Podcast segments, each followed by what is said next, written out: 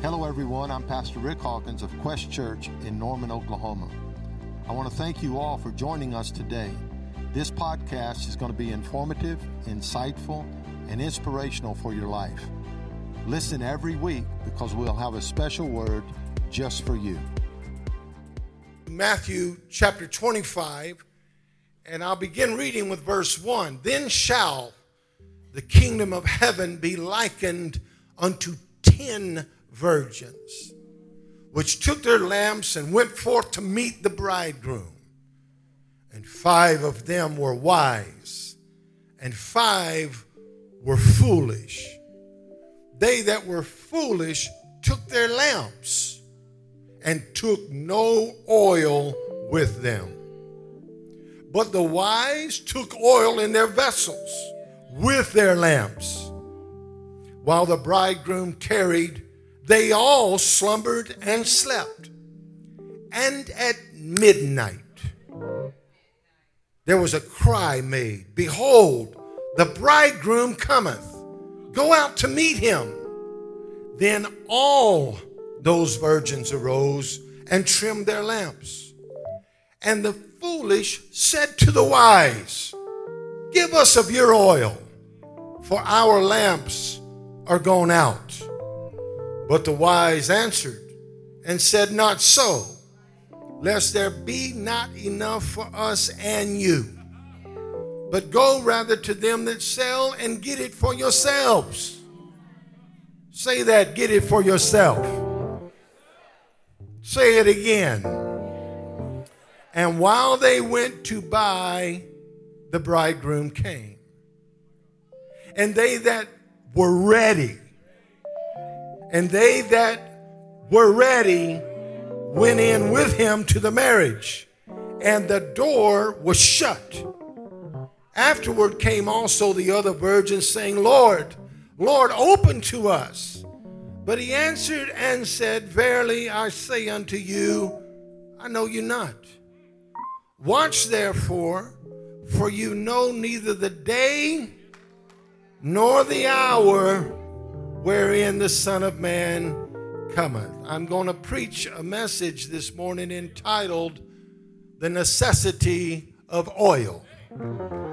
Say that to a few folks around you the necessity of oil. Last week I preached on the necessity of need. Today, the necessity of oil. Last things, last things, last things in Scripture is often referred to as eschatology. Eschatology is the doctrine of last things. It inquires into the final completion or the consummation of God's redemptive plan for all his creation. This parable is in relation to eschatology. It embraces human hope for the future and describes to us what we all must have in the season we refer to as the end time. This parable does not say, like all the other parables he talked about, the kingdom of heaven is like. It does not say that. Instead, he uses this futuristic terminology. And it says, the kingdom of heaven shall be like. It does not say the kingdom of heaven is like. It says the kingdom of heaven will be like this. Hmm. Find it very interesting that Jesus, in reference to the end time, begins to dialogue about the establishment of the kingdom. In the future, when things begin to close the kingdom will be emphasized. There's a strong prophetic insinuation in Matthew 25, and it surrounds a number. The number is 10. 10. You've heard me say many times, and I'll say it once again for the sake of continuity and clarity that if numbers was not important to God, then why would He put a book in the Bible called Numbers? There's not 12 virgins. There's not eight virgins. There's 10 virgins. Why 10? 10 is a number of order, specifically the completeness of order. It marks the entire round of anything. It's the whole cycle is now complete. So when you get to 10, you are back at 1. to come full circle. Ten virgins to come full circle. Ten times in the beginning, in Genesis chapter 1, God said, Let there be. How many times? Ten times. There are ten generations from Adam to Noah. There are ten generations from Noah to Abraham. There are ten years in Canaan that Abraham substituted and settled for Hagar. In Genesis 18, Abraham intercedes and he asks God if there is 10. And God said, if I can find 10, I won't destroy it. 10 times in Scripture, fire came down out of heaven. Jesus said two words 10 times I am. Hmm. The tenth in Scripture always represents the tithe. the tenth is sanctified to God. He heals, Jesus heals 10 lepers. And one tenth came back to say thank you. I believe that denotes this idea that when you tithe, you're simply saying, Thank you. Hmm. I have found it to be true that tithing people are a grateful people. Tithing people are just full of gratitude. I'm honored that I could give you 10%. And I want to thank you that you gave me 100% and you only asked for 10% because you could have gave me 10% and required 90%, but you are a God of the 10th. And we could go on and on throughout Scripture about how important 10, the 10th, is to God. But for the sake of time, let's look at the parable. There's this procession that happens in Matthew chapter 25. I'm praying for a divine awakening in this room. Can I pray for you right now? Would you lift your hands? Lord, let the eyes of their understanding be enlightened because you know I did not bring milk in this room today. God, you know that. So now, Lord, these people are going to have to open their eyes, the eyes of their understanding be enlightened. I pray the eyes of their understanding be enlightened. Lord, let them hear, not just listen. Let them hear what the Spirit is saying because this message is critical. This is one of those prophetic messages that will posture us for our future in a very exciting and enthusiastic way. Touch them today. Say it with me. Open our hearts, God, in Jesus' name. So the procession is on this wise. There's this bridegroom the bridegroom, according to Matthew 25, is getting ready for a wedding. We saw that, right? The bridegroom always has what he refers to as a friend. The friend, in essence, is the best man. he has a court of friends, but then he has the friend. It's like the groomsman and the best man. The best man would go in front of the groom to prepare the way for the groom, the best man, the best friend goes in front of the groom to prepare his way. John the Baptist said, There's one coming after me.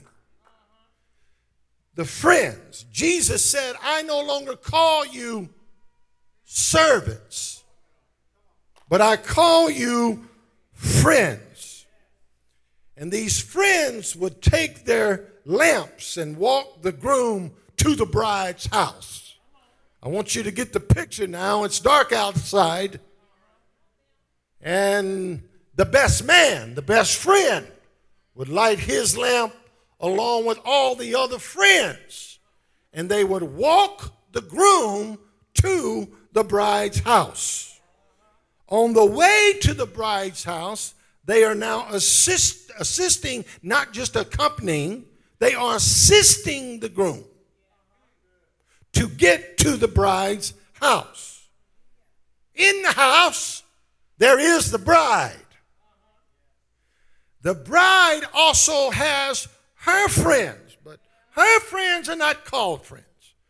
Her friends are called her company or her congregation. The bride has her congregation. They would leave her house with their lamps and stand just outside the door and wait for the groom to appear with his friends. Hmm. When the bride and her congregation saw the lamps coming toward the house, the cry would go out The bridegroom is coming. And the congregation would get excited both of the processions would meet at the bride's house. And the bride and the groom would be escorted back to the groom's house. And when they went in, the porter would lock the door on the bride and the groom. That's this parable. But in this parable, there has to be a certain preparation that happens. At the center of this parable, there rests this fact. At the center of this parable, there rests a certain fact.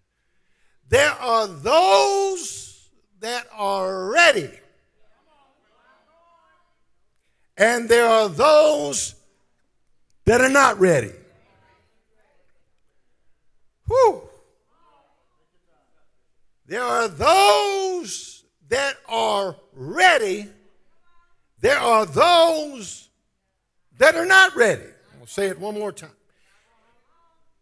In this preparation, there are those that are ready. And then there are those that are not ready. Another essential thing we must take note of is that the timing is not the decision of the bride. The timing is not the decision of her congregation. The decision on the time of the arrival is left in the hands of the groom.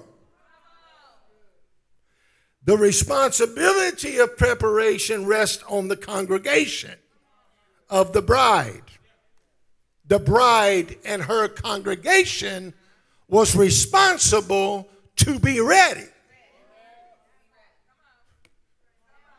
They didn't know the time because the time was not their decision. Their responsibility was not the time. Talk about it. Their responsibility was the preparation. I'll say it another way. They had to be ready at all times because at any time he could show up. And when he showed up, he showed up expecting that they would be to receive him. There was no warning. There was no sending somebody to tell him I'm about to be there. No, you don't need that when you're ready. You don't need somebody to tell you to get ready if you already are ready. And the church has been trying to get ready for a long time. Getting ready is over. It's time to be ready. I need you to tell three people, be ready. That's one. Tell another one, be. Tell one more, be. Stop getting ready.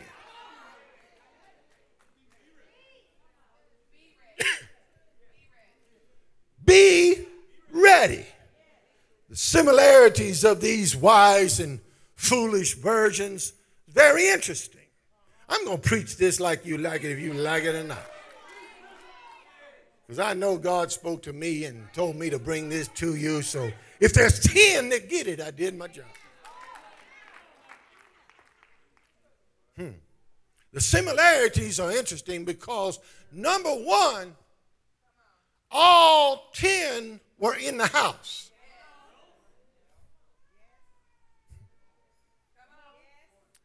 The wise and the foolish both were in the house. They were both in the right place. They both had lamps. They both were on fire. But both of them slumbered. Both of them slept. Both of them heard the cry. Both of them rose up. Both of them trimmed their lamps. But one of them had oil. And one of them did not. Can we get more particular? I think we shall. The wise, here's the description the wise virgins and the foolish virgins. That's the description of the parties. The wise virgins and the foolish virgins. Five wise virgins, five foolish virgins. Five wise virgins, five foolish virgins. Huh, that tells me for every wise virgin, there's a foolish virgin. So when they asked for oil, you had one asking another. Be careful. I'm going to leave it there. Let's break this down. The wise virgins the word wise there, oh, you should study it in the Greek. It means to be enclosed. Hmm. It goes on to mean they were thoughtful, they were discreet. It implies the idea that they carried a cautious character about themselves. Through the idea of reining in or curbing their appetites. It's called self control virgins. They have boundaries, they have lines. There's certain things they just won't partake in. Yeah. Called names, made fun of, but I'm not crossing that line. Yeah. Look at strange and ask crazy questions, but that's a line that I'm not going to cross.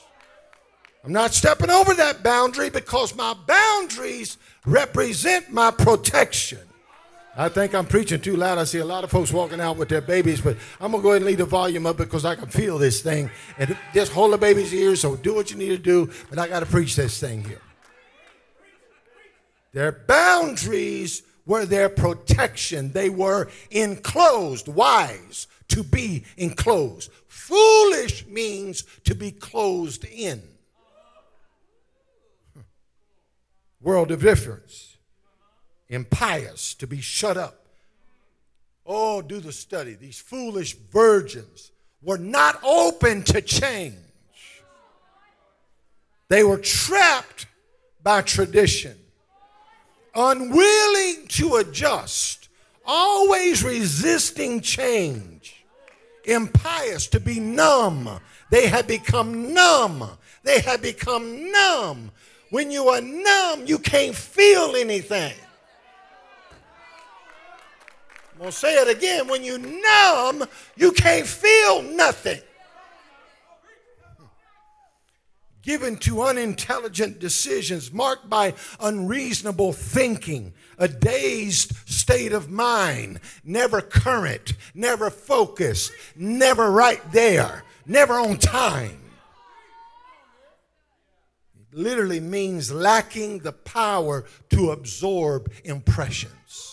I'm going to say it again lacking the power to absorb impressions. Woo.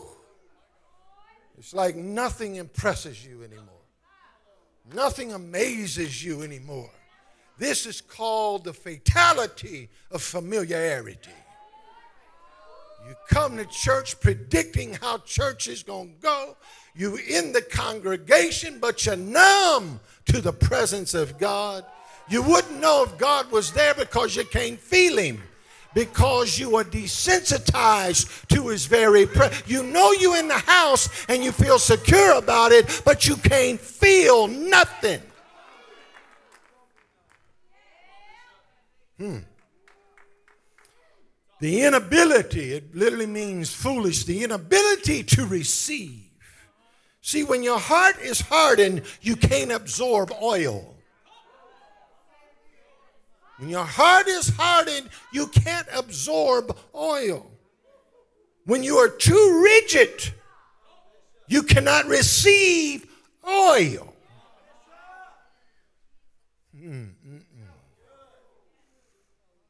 You in the house, you're in the right place, you got your lamp. Sometimes you can even carry fire.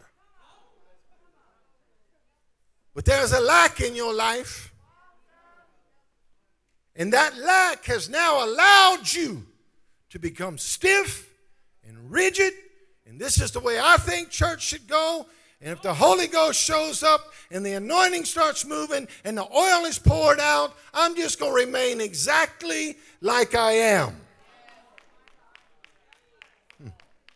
Can we go just a little deeper? Verse 5 says, While the bridegroom tarried, they all slumbered and slept. How do you handle the timing of the groom? Slumbered and slept? They nodded. It literally means they were dropping their heads. Not just sleep, but fall into a deep sleep. The angel told the church in the book of Revelation while you were sleeping, you began to lose the things most valuable to you. Keith Green wrote a song one time called The World is Asleep in the Dark, but the church is asleep in the light.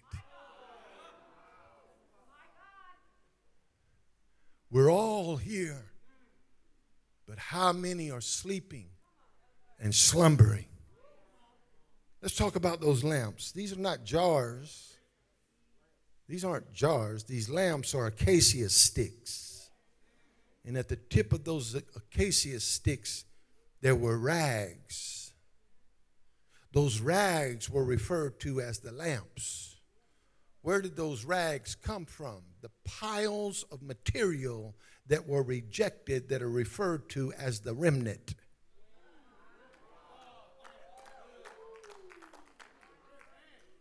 Yeah, that's that's the lamps. The lamps are not a jar with a light in it. No, it's an acacia stick. Acacia wood is what all the furnishings of the tabernacle are built out of.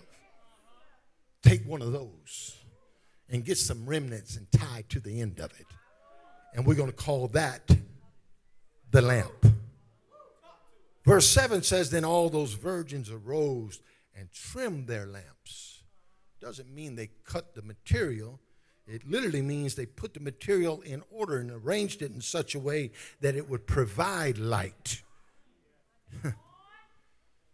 they would carry it off by way of deliverance. In other words, when they delivered it from the pile of the remnant, they felt like they were remo- removing it from the place of refuge and rejection to a place of prominence and purpose. Wow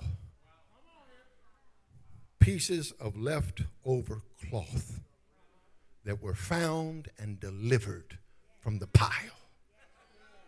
I don't know about you, but I feel like I am happy to be part of the, the pile. I, God pulled me out of the pile. He pulled me out of the rejected place. I, I wasn't raised in church.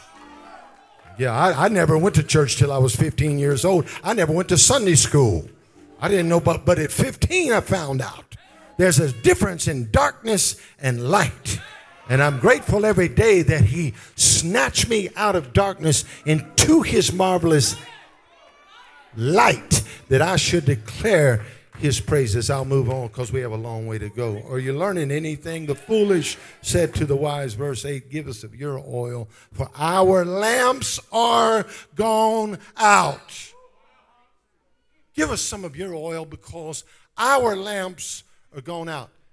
Interesting to note, this is the first conversation between the foolish and the wise. Up until this point, they have not even talked. But they started talking when they realized five of us have oil and five of us do not. Their lamps is now flickering, sputtering, about to go out, and they realize we are in trouble. Can I get some of your anointing? I mean, oil? I mean, anointing. Can I get some of your oh, can I get some of your anointing? Can I get some of your oil? I'm in trouble because mine is about to go out. And every time a lamp in scripture starts to go out, a prophet rises up. And ere the lamp of God went out in the temple, and God called unto Samuel, Samuel, Samuel, and Samuel arose and went unto Eli. Every time one lamp goes out, another prophet gets up. And we're in the season of flickering lamps, sputtering light, and the voice of God walking through the house of God, calling your name with a double enunciation Lance, Lance. Woo, Paul, Paul, Everett, Everett. The urgency should be among all of us that things are going down, things are going out. But somebody is about to come up. Somebody is about to step into their call. The wise answered and said, Not so. Not so. There's a great distinction here. Wise said to the foolish, No, no, nah, uh uh. That ain't happening. Go get it for yourself. When I saw that, I thought there are some things you don't share. Am I right about it in life? There are some things you better not share. Am I right about it in life? There are some things you don't share. But then there are some things you can't afford to share. You can't share. And I would like to be able to share with you, but I can't. That's what they're saying. Why? Because this oil cost me way too much. It's too valuable. Five had it, five ran out. Five wise, five foolish. There's a warning in Scripture about that. Ecclesiastes 9 8, let your garments always be white, and let your head lack no anointing. How do you describe? I, I fear for the church today, I, I, and I'm mad at preachers today I'm mad at y'all for making this too simple for people. Yes, I am. I am. I am. I am. I am. I'm, I'm, I'm mad at you that you just want to tell people all the time that they're in their best life now. What, what, what do you mean you're in your best life now? What does that even mean? What does that mean? What, what, what happened to the doctrines of Scripture? Why ain't anybody preaching on the power of the Holy Ghost? Well, no, no, I got a better one for you. Why don't preachers preach from the book of Acts? No one preaches out of the book of Acts. We skip that because there's too much demonstrative stuff happening in there. People are dropping dead for lying about money in the book of Acts. Yeah. Guys are getting up in the shadow of apostles that are crippled. Apostles are looking at guys that are crippled and saying, I don't have money, but what I have, I give you. In the name of Jesus, rise up and walk. And they jump up and start running and walking and giving glory to God. See, that's the book of Acts. The book of Acts, there's shipwrecks and people survive on pieces of the ship. In the book of Acts, that's where snakes bite apostles and they shake them off and throw them back in the fire and they don't swell up. But nobody preaches on all of that demonstrative stuff. We want to be cute with you.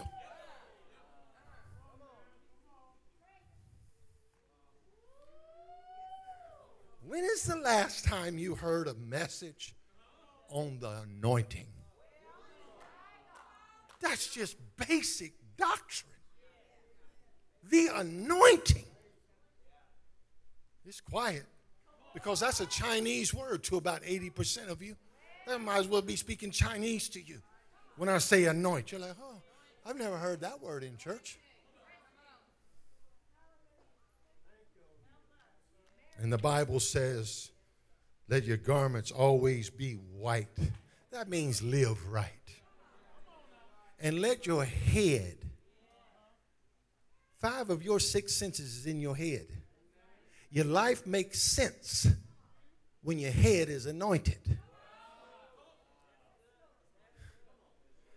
David said, You prepare a table before me in the presence of mine enemies. You anoint my head with oil, my cup runs over. You put me at a table with enemies there. Then you anointed me so they'll all look at me and then you bless me till my cup overflowed right in their face. I'll, I'll leave it alone.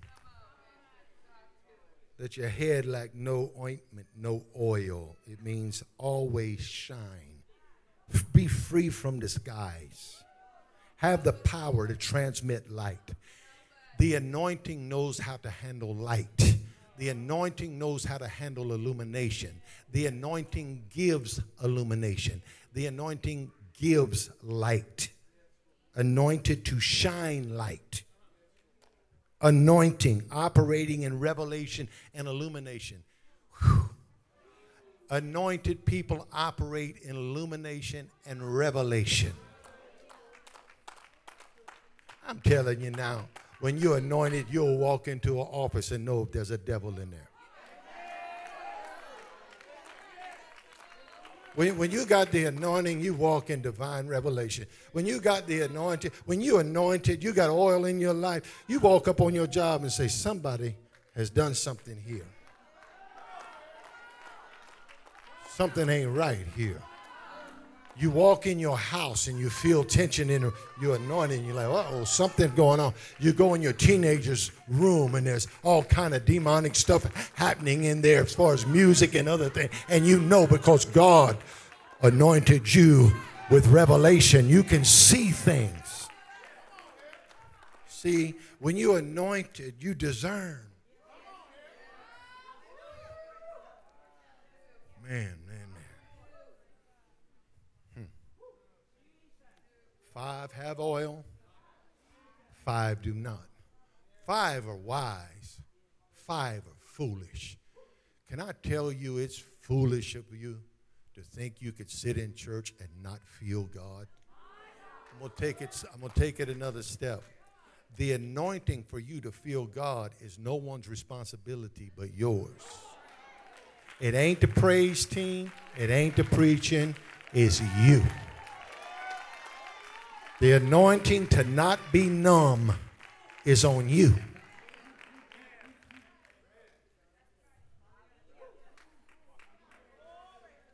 The anointing oil that they are referring to, five had oil, five did not. And that's the polarization in this building. Let me say it like this it's always filled with fresh oil. Fresh oil. Psalm 92, verse 10 says, I shall be anointed with fresh oil. What is he saying? Every day that I wake up, the anointing is fresh for me.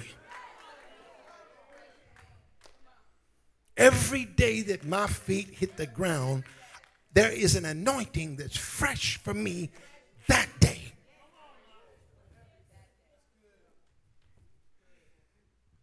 I was thinking about this in regards to electric cars.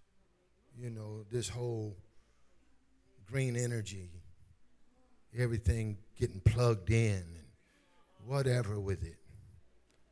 But and then my mind went to what has Oklahoma always been known for? Oil. Why do you think the enemy fights the anointing in this region? Because if it ever, if the people of God ever frack down into it, if we ever dig down into the anointing, you will have services where preachers can't preach. You will have services where people walk in and during singing, folks start getting delivered from devils and addictions and curses will be broken. But the question is, do you want the oil or not? Because the oil will make you shine, the oil will make you distinct, the oil will make you different.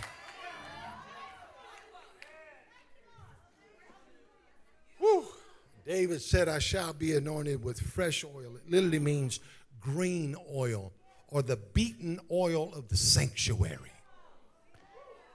What does that mean? They would take the olives and they would put them in a little cloth basket and hang it from the olive tree. Then they would take a stick and they would beat those olives till those olives turned into a pulpy mass.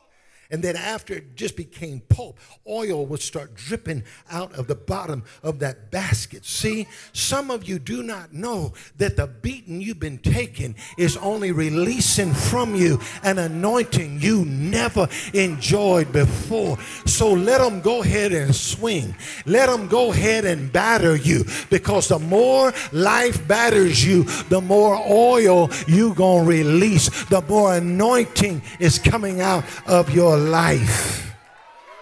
Somebody ought to shout hallelujah. See, fresh oil is undefiled, it is unpolluted, it has no additives. When you get an anointed congregation, a bride and her congregation, when you get an anointed congregation, a bride and her congregation that is operating in the anointing, you don't need any additives.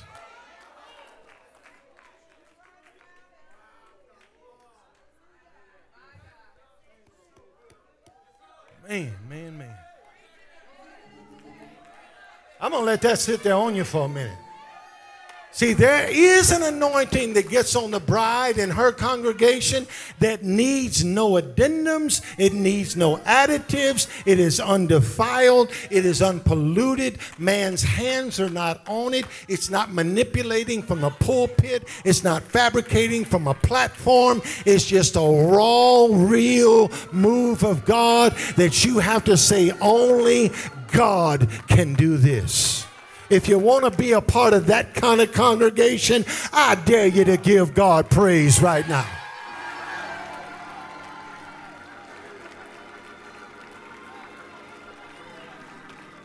Command the Israelites to bring fresh oil of pressed olives for the light of the lamps to keep burning. Exodus 27 20 fresh oil. Why? Because it was so precious and pure, it burned with a unique light and a unique flame. Watch this. It produced no smoke. when you operating on the real anointing, you never sending forth a smoke screen.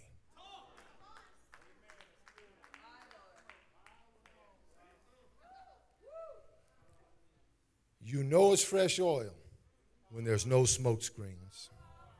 I'm amazed at this generation. You're, you're so infatuated with caricatures and not character. You're so infatuated with million dollar smiles and no content. You're so infatuated with lights and smoke and all of this stuff instead of having real power God moves among the why? Why? Why? What has happened to this generation? I can tell you, this kind of preaching hasn't been preached in decades. The virgin's lamps. Here's, here's, here's, the, here's the deal. I just, I'll leave it alone because I could preach on this all day. But these, but see, see, you know, these virgin's lamps, the key to these virgin's lamps was not that they just had enough oil, but they were wise enough to trim the charred edges off before they soaked it again. See, when you ain't got no oil, you always live in a burned life. When you ain't wa- operating in the anointing and the oil of the Holy Ghost, you're always talking about being burned. You're always walking around with charred edges, mad at everybody. But wise virgins trim the burned areas off and then they soak the lamp again, sometimes 15 to 30 minutes. Just let it soak. When is the last time you soaked in the Holy Ghost? We used to call that tarrying. We used to tell our church, we're going to tarry. We're going to tarry tonight. The church used to know what that meant. If anybody in here ever heard that terminology, would you wave at me? We're gonna tarry. What's that mean? We're gonna pray until the Holy Ghost shows up. We're going to seek God until the Holy Ghost comes in the room. We ain't leaving until the power hits the house. Y'all remember that? But they ain't no more soaking in the Holy Ghost no more. We want in and out, just like that burger place. In and out. In and out burgers, in and out church. In and out. How dare the Holy Ghost show up? Don't you interrupt my 59 minutes.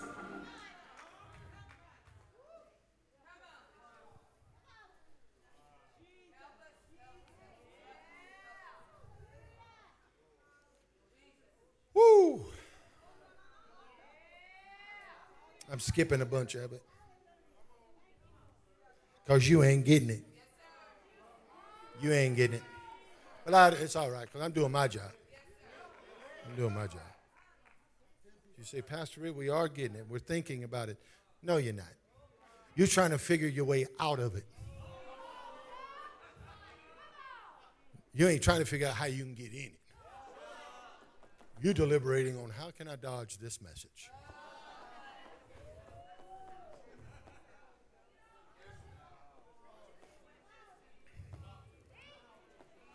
See, in order to keep the fire burning, you had to have not just your lamp burning, but your vessel full. It's not that you on fire on Sunday, but your vessel stayed so full of oil that you burn all week.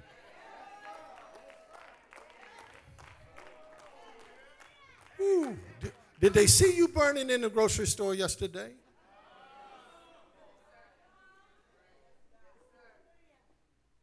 Wow. I think I'm going to do a series on this. I think, I think I will because, Gino, if we really, I started to do this. I started to pull a Schambach on y'all. Anybody know about Schambach? Well, let me tell you, Schambach didn't play with the oil. When Schambach came, he had buckets of oil. And he didn't take his finger with the little oil and then just anoint you. No, Schambach put his whole hand in the oil. And I almost just told the guys, just get me like 10 buckets of oil. And you know what I was going to literally do? Just sling it everywhere. Just, just for the purpose of being demonstrative. I got convicted.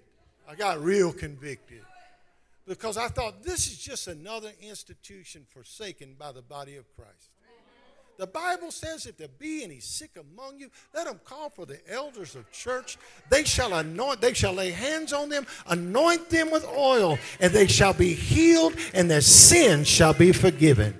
And we can't even find oil. Most churches ain't even got oil in it. Just the other week, I asked somebody for some oil in here, and guys were looking, trying to find the oil. I believe we ought to just have oil everywhere. Everywhere. I, I, I got to thinking, I got convicted this morning because my son has been sick. I didn't even anoint him with oil. I prayed for him, but I didn't anoint him with oil. Are y'all in the building? If you really got this message, you would be going in your son's bedroom, getting his pillow and taking that oil and just wiping it across his pillow. You would be going up in his bedroom, getting a hold of his uh, cell phone, putting some oil on. You say, Pastor Rick, are you serious? It's all in the Bible. We have discounted the anointing. That's why you have manufactured services. Because if we ever ask for the anointing, your agenda is gone. Because the anointing ain't trying to find a part of the service. The anointing is the takeover agent of God. The anointing takes over family, takes over churches. I was thinking, Gino, that, you know, if, if we were really serious about this, there wouldn't be a singer stepped on this platform till we smeared them with oil. For real. In other words, you could, that's Exodus chapter 30, that's Leviticus chapter 7. The first thing a priest had to do was be sprinkled with blood, the blood of the Lamb. That's another thing we don't preach no more. We don't preach about the blood no more. It's too gory. It's too gross. You don't want to talk about a Savior hanging on a cross with blood coming out of his side and out of his head. You don't want to preach about the blood. It's the blood that will set you free. It's a My God, have mercy. Bring back the blood. We don't preach about the blood. We don't preach about the oil no more because that kind of stuff takes over.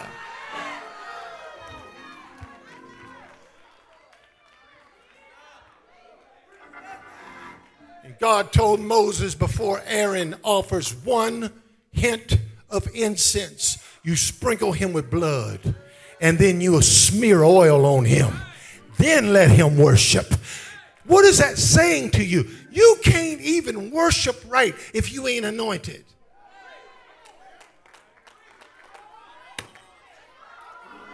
The very first worshiper in Scripture had to do it with oil on him. What if every Sunday we stood right here and these singers walked up here and said, Come on by here, get this oil. And they up here with a shining on their head. Their head just shining. Why? Because you got oil on you. But we want to be pretty. Stop, Pastor Rick. Stop, man.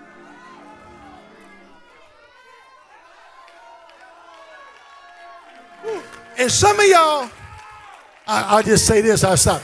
Most people want the flask. Let me tell you something. Saul was anointed with a flask of oil. A flask is about that big flask. But David is anointed with a horn of oil. Most people just want to touch, they don't want that pour out. David can't even be king without oil. David cannot even have dominion until he's anointed. And we want God to bless us. And we want God to give us this power and this authority but we don't want to be anointed. What if we got so real with it that we stood at the door of the sanctuary and said, hey, you know what? Before you come in, let's make sure everything's all right. Let me anoint you and get every devil up off your life and cast out every demon that followed you to the church because this anointing will break a curse off your life and set you free.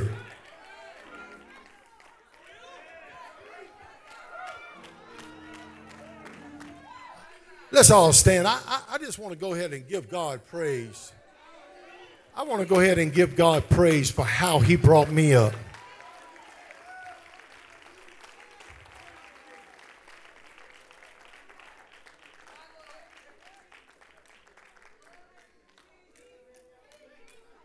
Told you earlier I wasn't raised in church. I, I, I never went to church till I was 15. I never, you know, I heard the song "Jesus Love Me." This I know. The Bible tells me so. I heard that on the playground, not in the Sunday school room. But when I was 15, and I got saved, by 19, I got a man of God after me, and he's telling me, "I'm going to anoint you with oil." Yeah, this actually happened. And I'm like, I don't even know what that means. He said, I'm going to pour this oil on your head. And when this oil hits you, the Spirit of God's going to come upon you. Your life is never going to be the same. That man lives in Tulsa today. Oh, my God. If I would have never received that anointing, I don't know where I, I would have never understood my assignment without that anointing. Some of you trying to find an assi- assignment, you've never been anointed. You want the will of God in your life, but you don't want the work of God on your life. So See, the anointing don't, don't make you worship right, just worship right, but it also makes you work right. The anointing empowers you, enables you, and equips you to be successful for the kingdom. We'll say it again. The anointing enables you, empowers you, and equips you to be successful for the kingdom. You can't use the anointing for your own gain.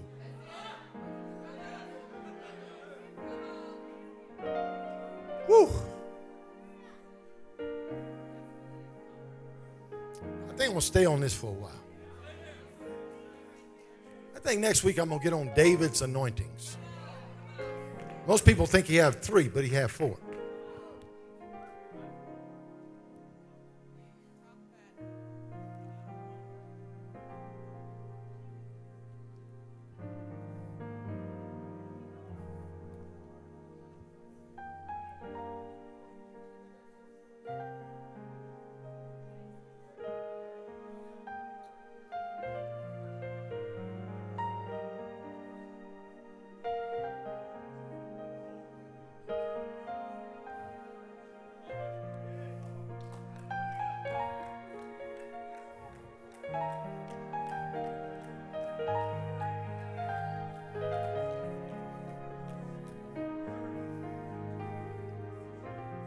You know what God told me this morning? You know, I've been up since 1.30. I went to bed at 11. River was sick. I just went on and got up. I've been up since 1.30. I haven't slept. Toiling over this message. And I said, God, I'm going to preach that thing till my veins are popping out of my neck and I'm sweating and I'm going to run around that building and I'm going to preach that anointing. And you know what God told me? Get out of my way.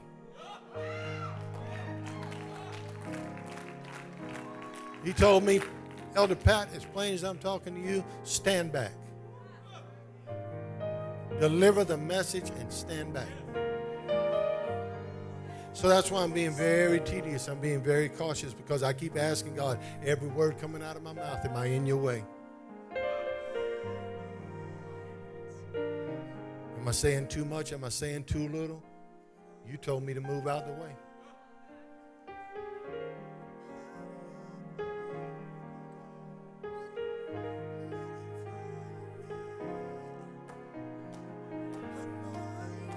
I just say it like this. If you want the oil synonymous with the anointing, come on and get it. That's all I'm going to say. It's up here today.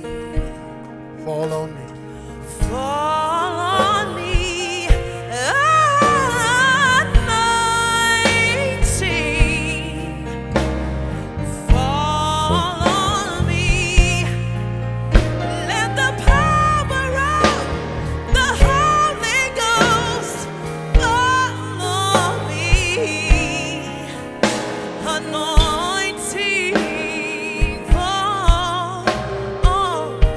Me show you how the anointing works, and then I'm going to move and let God do his thing. Terry, listen to this. I'm laying in bed. Two o'clock in the morning, all right? This is when I was in my 40s. And I said, I was praying this prayer, Josh. Lord, help me. This is what I was praying to guard the anointing on my life. Let me tell you about the anointing. It attracts the good, bad, and ugly. It's attractive. And I say, Lord, help me guard it. And would you let it guard me? The Lord woke me up, sat up in my bed.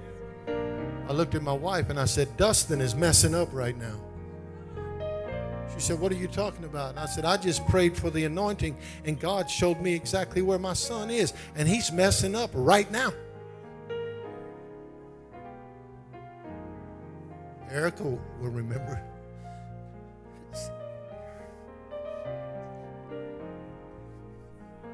I got up.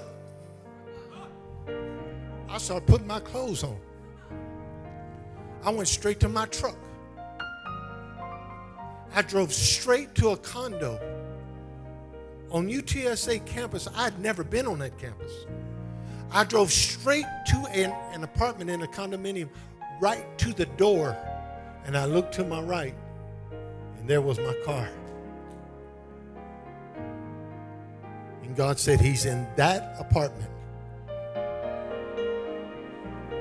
Back then, we had them Nextel phones. You remember when you hit it? Beep, beep. And Josh and Dustin always had a Nextel. If they wasn't right, I was going to get next to their tail. When I was sitting in that truck, I hit it, I hit it. Beep, beep. I waited for a reply. Then I heard, Sir? I said, Come out of apartment number dun dun dun dun. I'm waiting outside the door for you. And I heard him say, We in trouble. What are you saying, Pastor Rick? I'm telling you, there's a walk in God that you will walk in an anointing that will tell you exactly what that baby is feeling, exactly what she's going through, exactly where she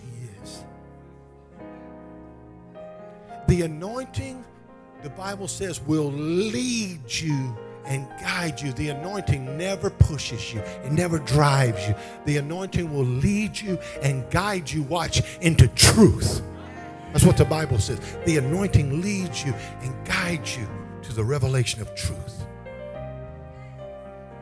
Can you trust the anointing today? Would you lift your hands, please, and begin to pray?